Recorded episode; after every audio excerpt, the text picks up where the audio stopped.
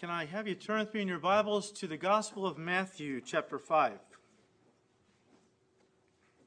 We are currently in a section in our study through Matthew's Gospel that runs from chapter five to the end of chapter seven, a section commonly known as the Sermon on the Mount.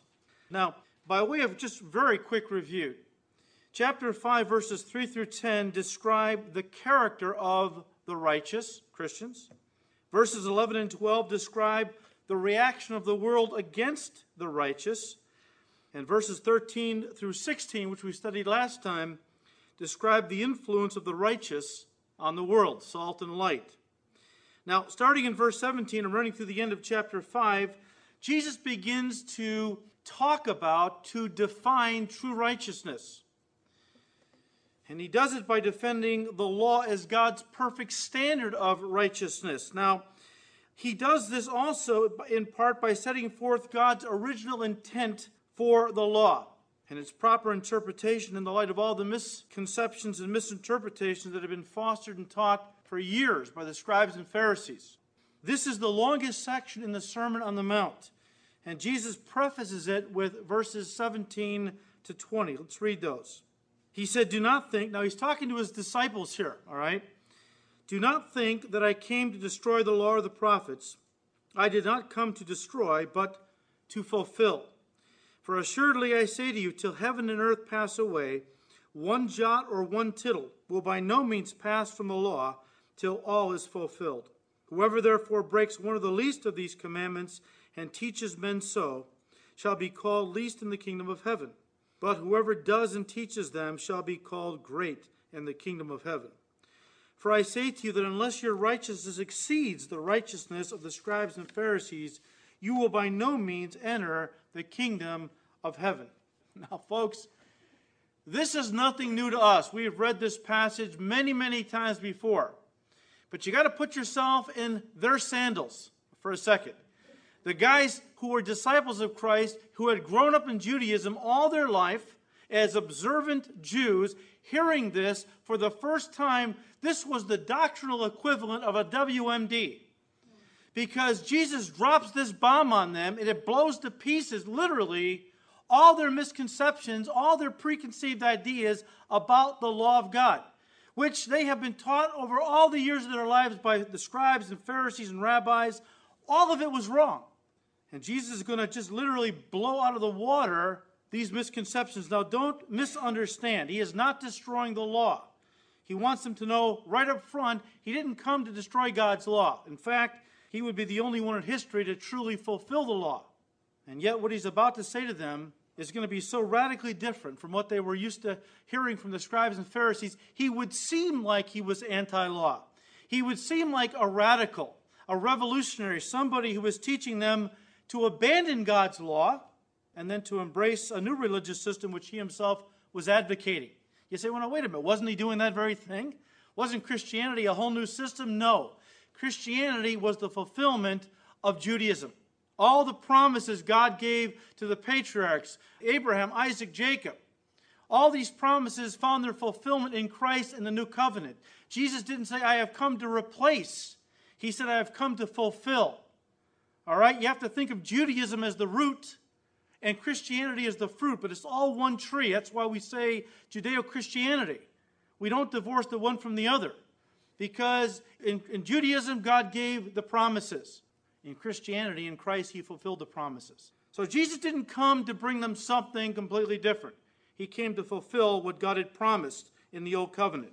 You see, the main problem, and there were many problems with the teachings of the scribes and Pharisees, but the main problem when it came to their teachings with regard to the law was that they had removed it from the realm of the human heart where God had rooted it and had reduced God's law to a set of purely external rules, regulations, and ceremonies which the scribes and Pharisees believed they were keeping. And as such, they believed that the law was making them righteous in God's eyes. They had dragged the law so low that they actually thought they were keeping it. And what Jesus was going to do in this section is he was going to elevate it back to where God originally intended it to be. The Bible clearly teaches that the law was not intended by God to make us righteous, or in other words, it was not intended by God to save us and to get us into heaven. I'm going to read you several scriptures that just touch on these, that show us that God uh, never gave the law to save us. That was not God's intention. In Acts chapter thirteen, verse thirty-nine, Paul the Apostle says, "And by him, Jesus Christ, everyone who believes in him is justified from all things from which you could not be justified by the law of Moses." Justified means saved, going to heaven. I mean, what Jesus came to bring was a righteousness that no man or woman could ever attain to. It's what Paul would call the righteousness that comes from God by faith, something the law could never do. Romans three twenty, "Therefore, by the deeds of the law, no flesh, no person will be justified in the sight of God." Galatians two sixteen, "Knowing that a man or woman is not justified by the works of the law." When you, when you think of the works of the law, and I'm going to define this in greater detail in a moment, just think of the Ten Commandments for right now, okay? Just right now, just to get your mind around this, when the Bible says you're not justified by the works of the law, think of the Ten Commandments just for a moment. "Knowing that a man is not justified by the works of the law, but by faith in Jesus Christ, even we have believed in Christ Jesus, that we might be justified by faith in Christ and not by the works of the law. Listen, for by the works of the law, by the Ten Commandments, nobody is justified. Nobody gets to heaven." You're saying we shouldn't keep the commandments? No, I'm not saying that. Jesus said, if you love me, do what? Keep my commandments, right? It's just that those commandments don't get you into heaven. We keep them because we are saved and on our way to heaven. And one more, Galatians two twenty-one. Paul says, "I do not set aside the grace of God, for if righteousness comes through the law, Christ died in vain." If we could get to heaven by just working hard and keeping the commandments of God, why did Jesus have to die on the cross, right? I mean, people don't realize that. But think about it. Paul is saying, if there was a way that we could earn heaven by just being really good and, and, and being real meticulous at keeping God's commandments, then why did Jesus have, he died in vain then. He, we didn't need his death. Of course, that we know that's absolutely untrue. Now, don't misunderstand through these scriptures. God is not against the law. God is not a lawless God. On the contrary, God is a God of laws. He makes this clear throughout the entire pages of Scripture. The word law is nomos in the Greek and Torah in the Hebrew. It appears three hundred times in the Old Testament, two hundred twenty-three times in the New. And so the importance of the concept of law in the Bible is unmistakable. And, listen, the perfection of God's law is irrefutable. The psalmist said in Psalm nineteen, verse seven, "The law of the Lord is what? Perfect, converting the soul." And Paul said in Romans chapter seven, verse twelve, "Therefore the law is holy, and the commandment is holy and just and good." Folks, there is nothing wrong with God's law. It is his perfect standard of righteousness. And if man could keep that law perfectly his whole life, then the law would earn him salvation. But the problem was not with the law. The problem was with us, right? Because when Adam blew it in the garden, he blew it for all of his posterity. We all were born as fallen sinners. How are fallen, imperfect sinners ever going to live at the level of perfection once again? We can't, because we're sinners. So the problem was not with the law of God. The problem was with our ability, or inability, I should say, to keep it. Now people say, well, yes, but I try to keep most of it. I'm not perfect, but I think God will understand that I try to keep most of his commandments, and therefore he'll let me into heaven, right? Look, don't wait till you see him before you ask him that question, okay? Let's deal with it right now. Look, there's a fallacy that I hear all the time today, but there's a fallacy with that line of thinking. The fallacy behind that thinking is you only have to break one law your entire life to be a lawbreaker and thereby guilty before God. James said very clearly, in chapter two, verse ten, "For the person who keeps all of the laws except one is as guilty as a person who has broken all of God's laws." He said, I don't get that. All right, let me put it in a quick illustration I've used before just so you understand this, okay? We think that even though we've broken God's laws, if we work real hard and do extra good things, somehow that will negate all the times I broke the law. That's the, the general thinking today. But let's look at that in a regular court of law. Forget God's divine court. Let's look at a regular court of law for a minute. All your life, you've lived a good life. You've been a, been a law-abiding citizen. One day, I don't know, you, you get a little crazy and you rob a convenience store. You get caught. You go before the judge. Here's your line of defense. "Your Honor, I know I'm guilty. I was caught red-handed. But look, this is the first time I've ever broken the law. Certainly all the good things I've done before that point would have negated this one transgression." What do you think the judge is going to say to you? What, do you think you get points for keeping the law? You ought to keep the law. If you break it, you need to be punished. See, everybody who breaks God's laws needs to be punished. Of course, the eternal punishment is hell. Well, I'm not as bad as some other person. Well, sure, they will suffer a greater a judgment in hell than maybe you will, but you're still going to hell under your own works and things like that. Therefore, folks, the law could never save us. It could only condemn us. And of course, God knew that. That's why he never gave the law to make a person righteous. He gave the law to show people their sinfulness. Why? So they would stop putting their faith in themselves to get to heaven and would fall to their knees and cry out to God for his grace. Let me read you three more scriptures that deal with the idea that the law was not intended to make us righteous. It was intended to show us our sinfulness. Romans three twenty, Paul said, "Therefore, by the deeds of the law, no flesh, nobody is going to be justified in God's sight, for by the law comes the knowledge of sin." For by the law comes the knowledge of sin. Romans seven, verse seven, Paul said, "I would not have known sin except for the law." And Galatians three, twenty-four and five, "Therefore the law was our tutor," school teacher, "to bring us to Christ, that we might be justified by faith.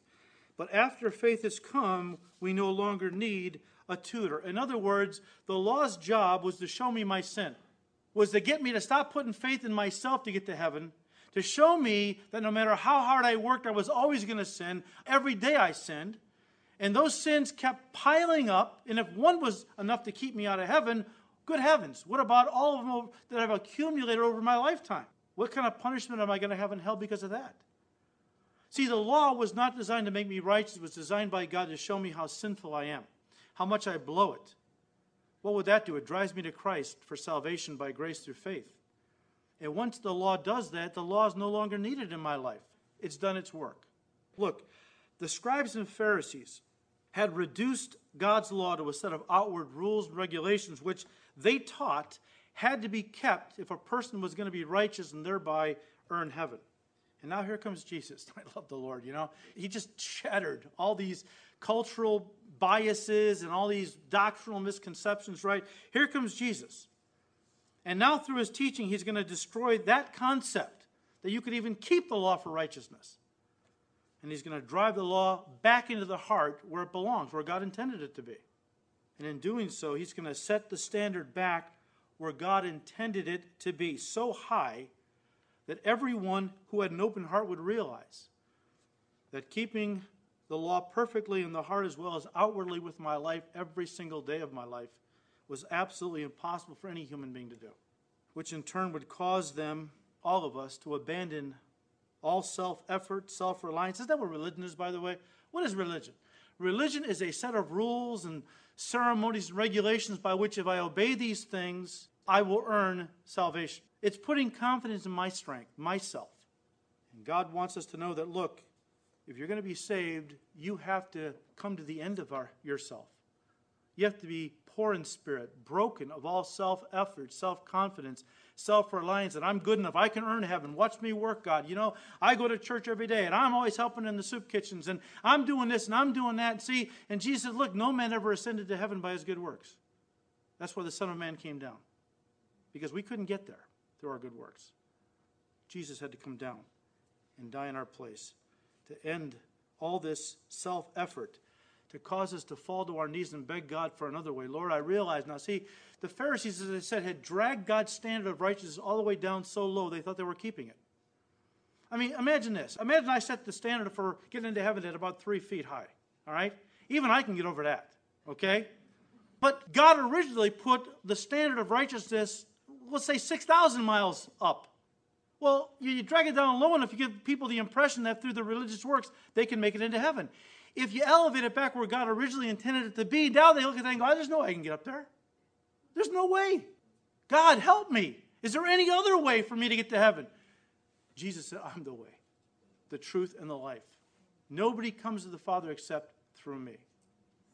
Now, before we get into this study this morning, let me define the law more clearly so that you can understand what Jesus is talking about when he talks about the law.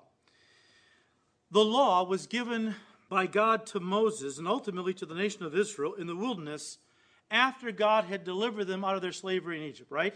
He delivers them out of Egypt with a mighty outstretched arm, and he brings them into the wilderness, and there he proposes a covenant with them, which we'll talk about more in a moment. The terms of the covenant was the law, and the law contains six hundred thirteen commandments. Forget the ten, six hundred thirteen? two hundred forty-eight were positive. Things that God said his people must do, like loving him with all their heart, soul, mind, and strength, and honoring their fathers and mothers, et cetera. three hundred sixty-five of these commandments were negative. Things that God said his people were forbidden from doing, like worshiping false gods and stealing, lying, committing adultery, and so on. The law of God, all six hundred thirteen now, were divided into three parts or divisions. You had the civil law, the ceremonial law, and the moral law. The civil or judicial law contained the laws that God gave Israel for the function of the nation. These were civil laws for the government of society and punishment of any lawbreakers. Every civil society has to have laws, right? Or it's not going to be a civil society. Because you always have people that want to attack people and steal and use their strength uh, to suppress the weak and so on. Every civilized society has to have civil laws. God gave the civil laws to Israel for the government of the nation. Then he also gave to them ceremonial laws. These were rules, ordinances, and rituals that he gave to them which were to be observed in the worship of God. In the tabernacle, first of all, and later on in the temple. And then, of course, you had the moral law. The moral law dealt with their personal life and was based on the Ten Commandments. Now, be careful, because a lot of Christians either fail to understand these distinctions, these different categories, and when they do, they begin to mix and therefore misinterpret these laws together, and the result is confusion and contradiction. Let me give you one example that I've heard over the years. People will come to me and say, well, look, why in Genesis chapter nine, verse six, did God say, whoever sheds man's blood, by man his blood shall be shed? For in the image of God he made man. And then God said in Exodus twenty, verse thirteen, in the Ten Commandments, reading from the King James Version, you shall not kill. And people see this, many people see this as a confusing and an obvious contradiction. I mean, what, what are you talking about? You got God saying at one point, you should kill people who kill other people. Then God says in Exodus twenty, you shouldn't kill. So what do we got here? How do we reconcile that? And this is why a lot of people see the Bible, it's just a full book full of contradictions. Nobody can understand it. It's always contradicting itself. No, it's not. You just have to know how to interpret what God is saying. Look at the context. It's not hard to figure this out, to reconcile this. In Genesis chapter nine, verse six, God is laying down a civil or a judicial law for society. He is giving human government, which he has established, because you got to have government if you're going to have peace and order. I mean, no government equals anarchy. Nobody survives in anarchy. So God understood that if you're going to have civilized society, you have to have human government, and God gave human government the right of capital punishment, which means if people violate certain laws, and one of those would be to murder somebody, then that person forfeits their own right to life, because as God said in Genesis nine six, God made man in his image, life is precious. If somebody takes innocent life, they are to forfeit their life. That was a civil law, right? And then in Exodus twenty, verse thirteen, God gave a moral law to govern the behavior of individuals in their personal lives. In fact, in Exodus twenty thirteen, it really shouldn't be translated, you shall not kill. The Hebrew is, you shall not murder. That's why in the newer translations, they all have changed that. Because they recognize God is not forbidding any taking of life. He's given civil government that right with regard to those who take life. And there's other crimes that fall into that category as well. But we are never to murder. God forbids it. In fact, I'll go as far as to say this. We're not to be vigilantes.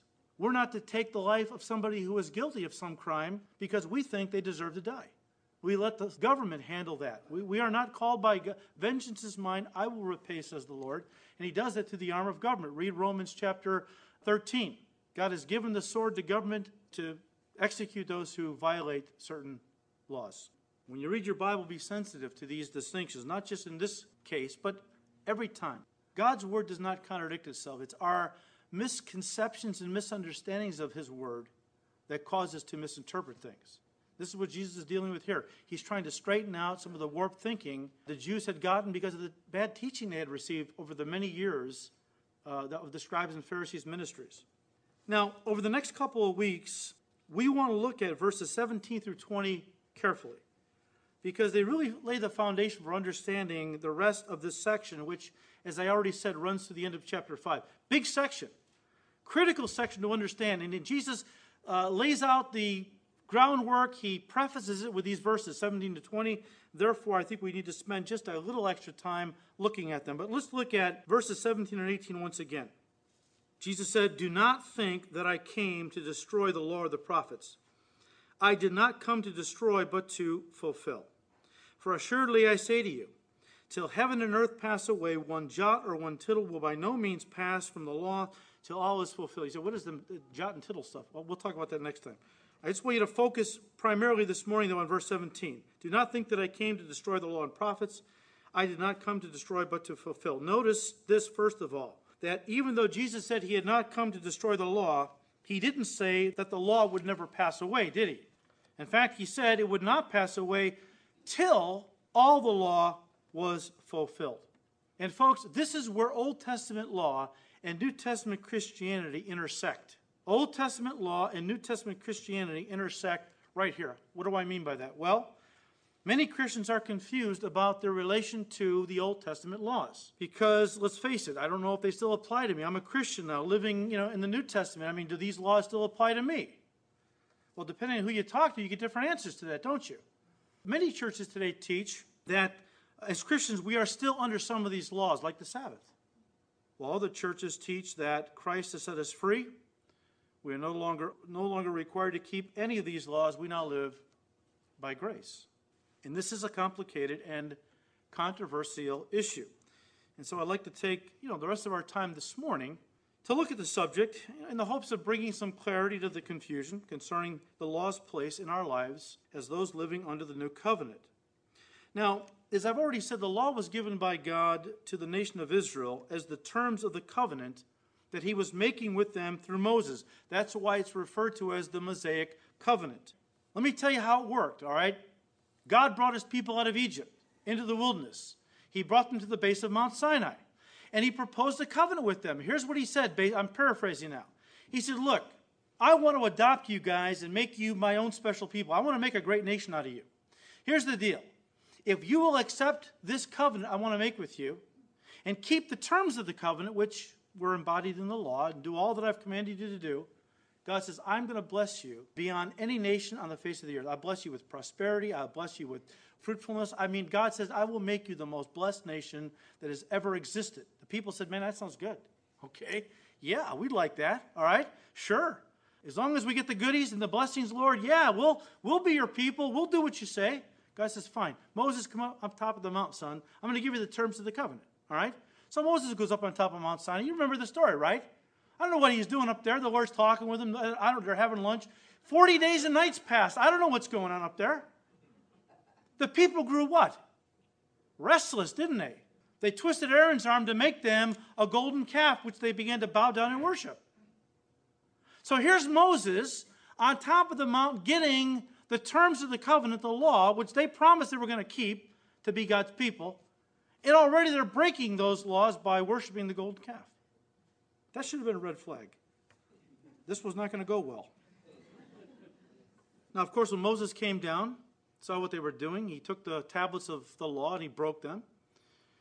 And he stood and said, look, all these people, all you people who want to repent of this sin and start really obeying God, you come over here, stand by me. And the whole bunch did. three thousand did not. three thousand wanted to live in rebellion against God. three thousand wanted to do their own thing. And so the ground opened up and swallowed them, and they were judged, and they died.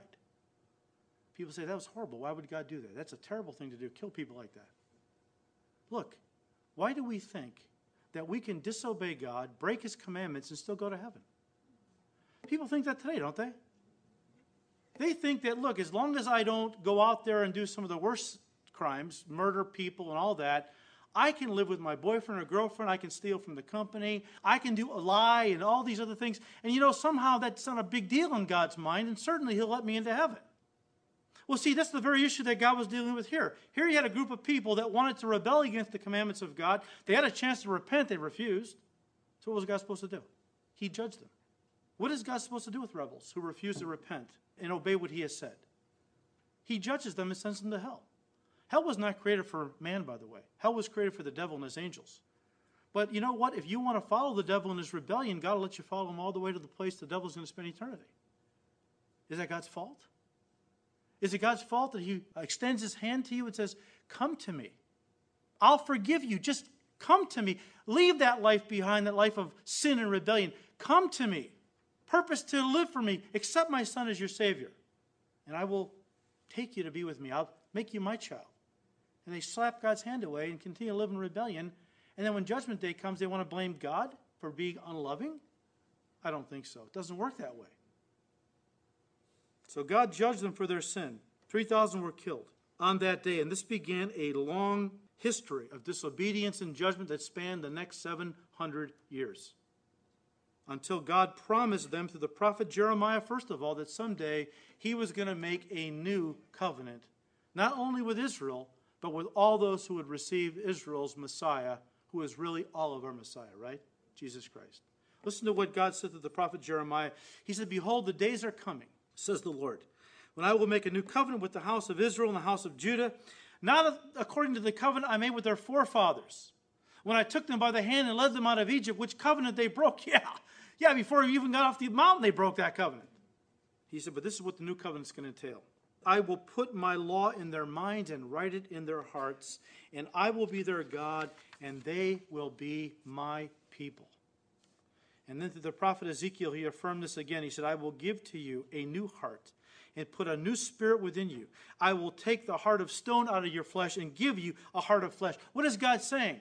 He is saying, look, I gave you external laws written on tablets of stone. How'd that work out for you? Didn't work so well, did it? I knew it wasn't going to work, but you didn't know that. You thought you could keep those commandments. I knew you couldn't. Now, are you ready for a new covenant? Because what I'm going to do is I'm not going to write my laws outwardly on tablets of stone. I'm going to write them inwardly on the tablet of your heart. What is that going to do? You're going to love me. You're going to want to obey me, not because you fear punishment, but because you love me with all your heart. See, this was the new covenant. Old covenant laws based on punishment if you disobeyed. New covenant, I love the Lord with all my heart. Man, I can't think of doing anything to hurt him. Man, I want to obey him. I want to just honor him. All because I love him. But this new covenant, folks, could not become a reality until God sent his son, Jesus Christ, the only one who could ever fulfill and did fulfill the law perfectly. He was born under the law.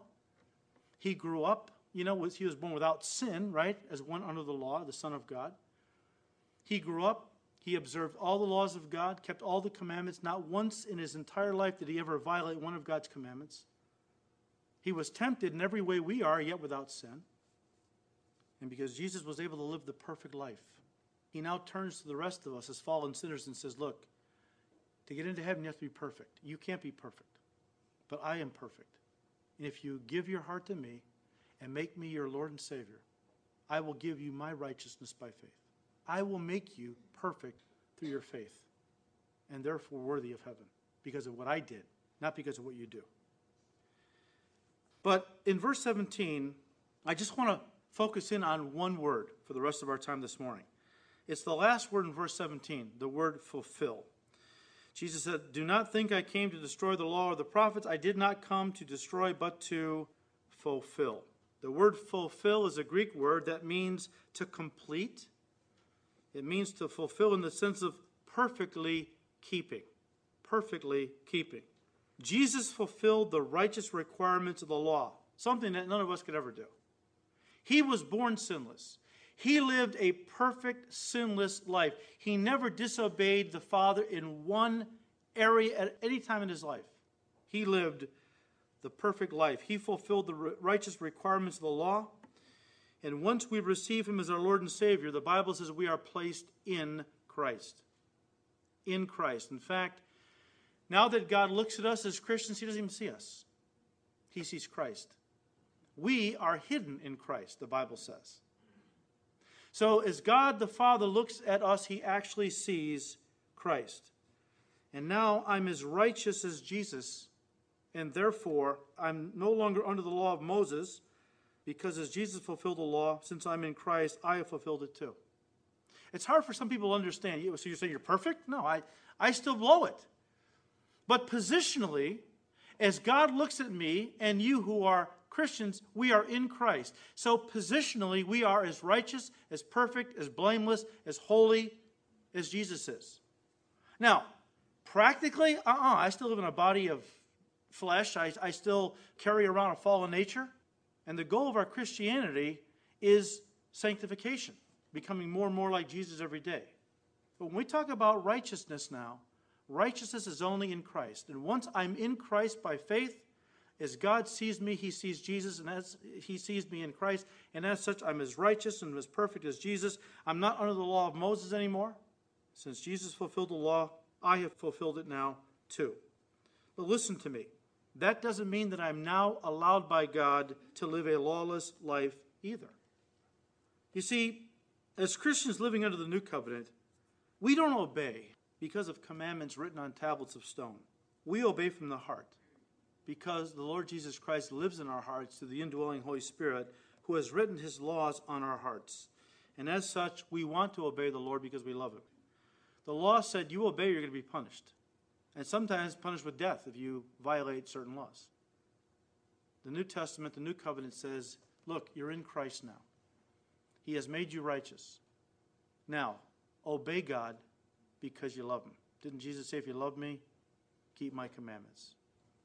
You see, New, the New Testament says that as Christians, we are not under the law of Moses, but we are under a greater law, the law of love, which is not really a law, but that's how James is phrasing it, all right?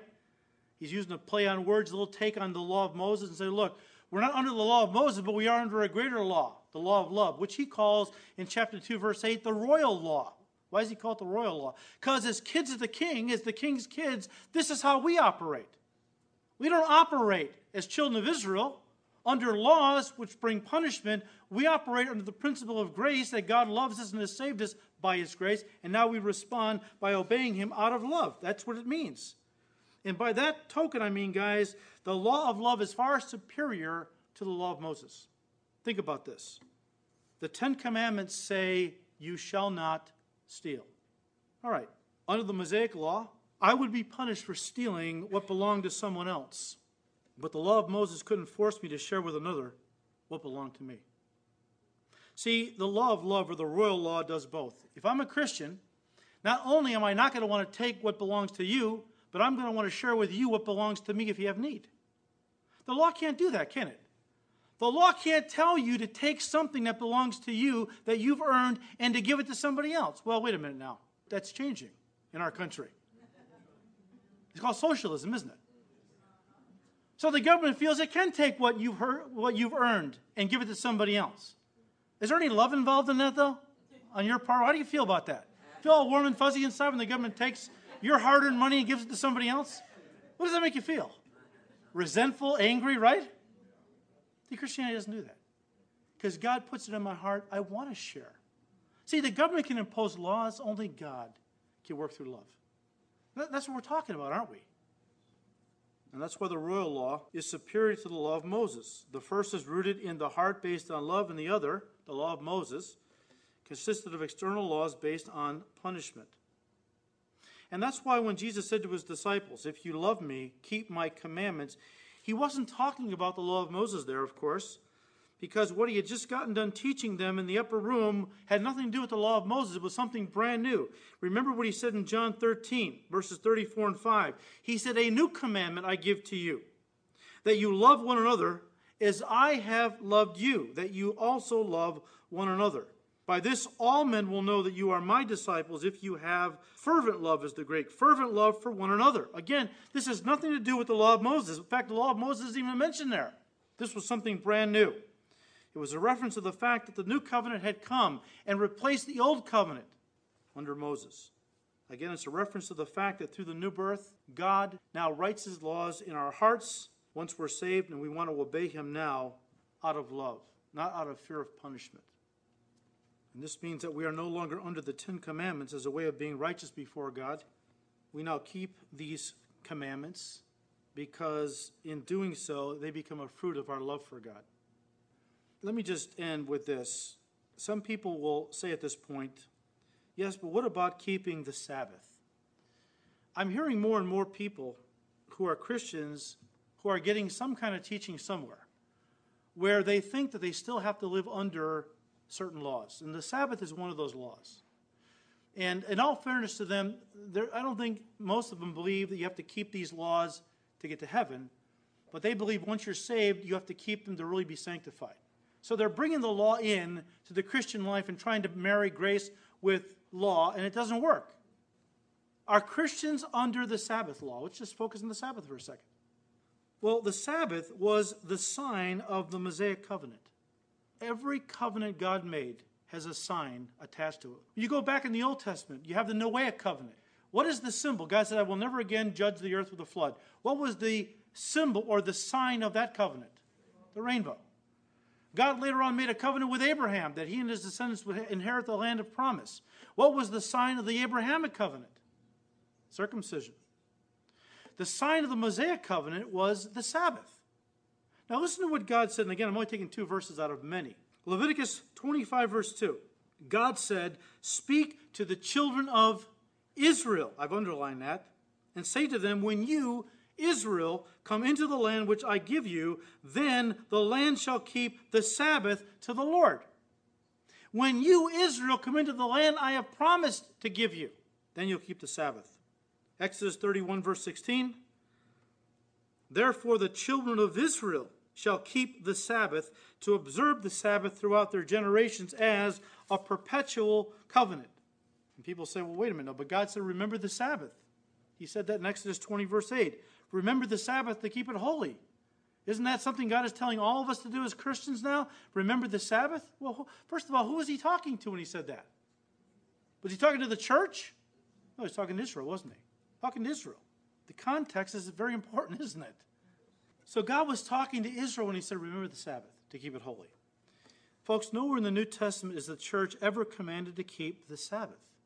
On the contrary, in Paul's day, there were a group of Jews called the Judaizers who were going around trying to undo the good teaching that Paul had given to these Gentile churches.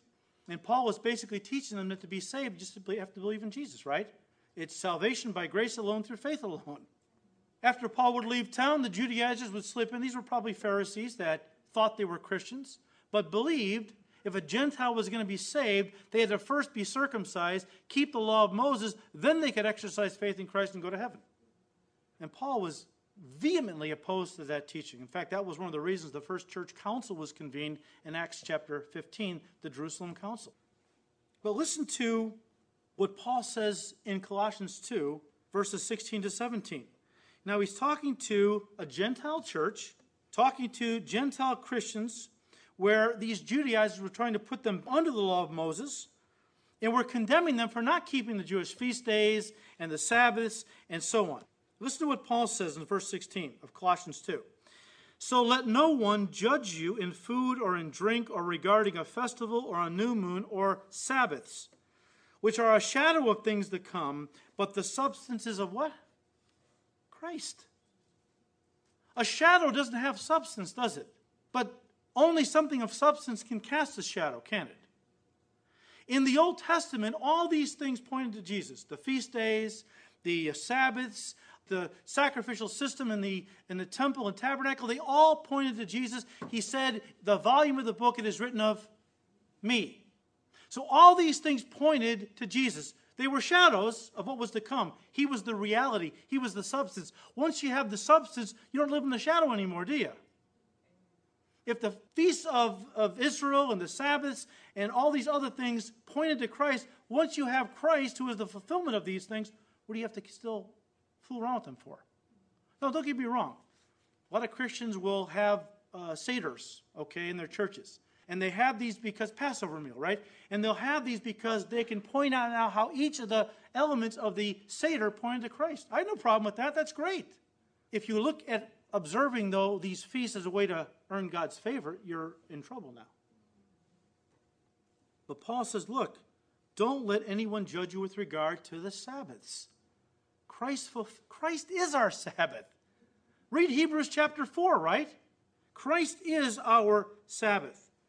Paul made that clear also in Galatians, that we are not under the law of Moses, that we are free from those laws because Christ fulfilled the law. Christ is, in fact, our Sabbath rest.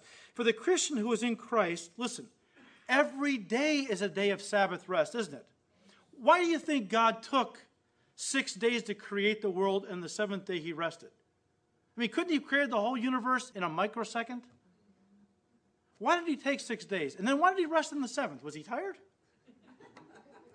No, he did it to lay down a practical principle for Israel, first of all, and that is you work six days, you're farmers, you work hard in the fields, you got to work six days. Take a day off. Your body needs to recover. Use that day just to draw close to me and spend time with me. Worship me, right? Commune with me. But you have to take a day off because your body needs to rest. That was the principle God laid down through the six days of creation, seventh day was the day of rest. But they pointed spiritually, well, for six thousand years practically, man has been striving to earn God's favor, whoever he defines that God to be. There's coming a seventh, one thousand year period called the Millennial Kingdom where we're going to take that off and we're going to have Christ here with us physically on the earth. But in a more general sense, guys, what it says is that all the years man has tried to struggle to earn God's favor through all these works of the law or religious rituals. And of course, we, we did those things because we wanted to be righteous. When Christ came, he was totally righteous. And we put our faith in him. His righteousness is given to us. Therefore, we now rest from our labors. We're not working to get into heaven anymore. Oh, I obey God because I love him, but I know that my salvation is not a reward for my works. It is a gift of his grace. So I re- every day becomes a Sabbath rest, right? As a Christian, we re- we rest every day of the of the week in the sense that we're not striving to get into heaven now. We're just thanking God he saved us. You know, every day is a day of worship and, and communion. I mean, I see that, you know, you're driving in the car, you're worshiping the Lord, aren't you? I mean, I've seen many people worshiping the Lord in their cars, you know, going at it, you know, and one lady was sticking her finger out the window. I, I could hear this. I could hear this. I was right behind her in the car. I could hear the song. She had the radio cranked up. I knew it was a Christian song. Had the bumper stickers on her back of it, and she's praising the Lord, you know. Hey, amen. That was a Tuesday or something. I don't know. She was worshiping the Lord. Look, if we were really under the Sabbath as New Testament Christians, then I, I don't understand why Paul would have said this in Romans chapter fourteen, verses five and six. He said, one person esteems one day above another, another esteems every day alike. Let each be fully convinced in his own mind. He who observes the day observes it to the Lord. He who does not observe the day to the Lord, he does not observe it. What is Paul saying? He's saying some people like to single out one day and make that a special day of worship. Fine, Paul says. You want to do that? There's nothing wrong with that. Other people say, no, every day for me is a special day of worship. That's great too, Paul said. Whatever your conviction is, because you're both trying to do it to please the Lord, okay? But look, if the Sabbath law was still in effect and applicable to us in the church age, Paul would never have taken such a lax attitude towards those who didn't esteem that one day above all the others, right? If the Sabbath was still in effect and still was that important, Paul would never have said, look, you want to take every day alike, fine. No, you said, look, you got to esteem one day above all the others. That's the Sabbath. It's got to be holy. He didn't say that, did he? Because in Paul's mind, every day was a Sabbath rest because we were resting in Christ's completed work and worshiping God from the heart every day of the week. In fact, when the church was born, right from the very beginning, they did not worship the Lord on the Sabbath, which was Saturday. When did they worship the Lord? Sunday, right? Sunday, the first day of the week, which they called the Lord's Day because Jesus rose from the dead on that day. If the Sabbath was still in effect, guys, they would have been worshiping God on the Sabbath, wouldn't they? All right, look, we're done. Let me just say this, okay? And I'll let you guys go. Um, I'm a little over time. Thanks for your patience. Um, uh, you know, and I, I really have to apologize to some of you folks who are new with us. You're thinking, man, I just wanted to come hear a simple message. You know, I just I just came. feeling a little down, just was hoping, you know, to sit here and hear a nice, simple, uplifting message, and the guy's hitting me with all this stuff. I'm reaching for the Tylenol. I got a pounding headache now. Look, I apologize. You know, we're just going verse by verse, right? And when you go through God's word verse by verse, you will come to many wonderful, simple, uplifting, devotional messages. We'll get there, all right? They're coming. But you will also hit the deeper things of God, things that we don't tend to think about so much, things that maybe tax our brain power a little bit, make us uncomfortable because we got to use so much mental energy, and we would rather just bypass those issues, right? But see, if you do that, you always remain in a kind of a stunted spiritual state. It's the deeper things of God that force us out of our comfort zones, get us to think about things, study the Word more carefully, to know what God has really said about issues, that we can articulate our faith to those who are unbelievers, right? Because that's what we're supposed to do.